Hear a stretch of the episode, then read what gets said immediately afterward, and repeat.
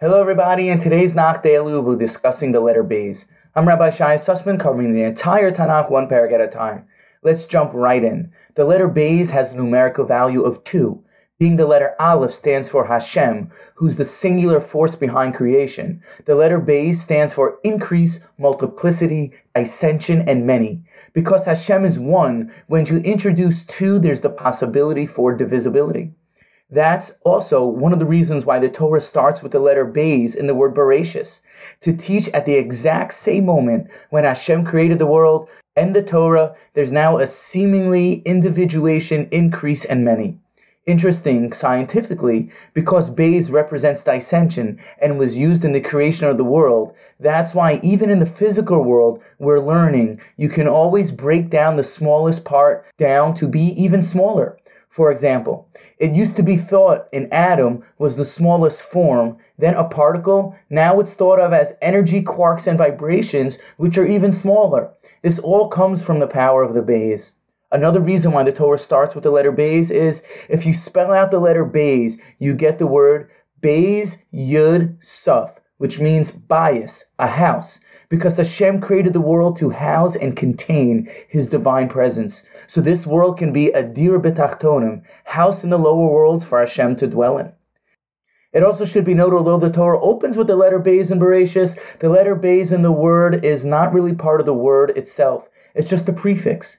The true first time the letter Bays is used as an actual part of the word is in the second word of the Torah, bara, created. Kabbalistically, the letter Bays corresponds to the second highest of the four worlds, which is the world of Bria, creation. After Hashem was Hitzil, refracted his light, only then did a Bria creation take place. The letter Bays has the numerical value of 2. In Hebrew, all the numbers are written in the singular form, except for the number 2, which is written in the plural form, as follows. 1 is Achas, 3 is Shalosh, 4 is Arba, 5 is Chamisha, all in the singular form. However, the number 2 is Shtayim, in the plural. Again, we see how the essence of the Bays is duality and multiplicity. On a deeper level, the whole world is created in equal opposite pairs male and female, night and day, body and soul, heaven and earth, and spiritual and physical. This again all comes from the power of the bays. The Medrash Osios to Rabbi Kiva asks, why is the opening of the bays facing the Gimel? To teach its doors are wide open for the, all those who want to enter. Therefore, the letter bays is always used to represent internal, hidden, and penimious things because it's precisely in the bayis house one lives a private life.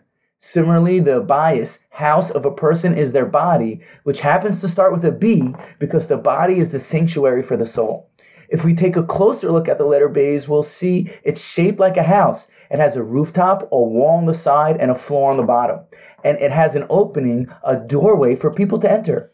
Kabbalistically, if you take an even closer look at the letter Bays, it has a point on top and a point on the bottom, known as an Ukat Shalmale and an Ukat Shalmata.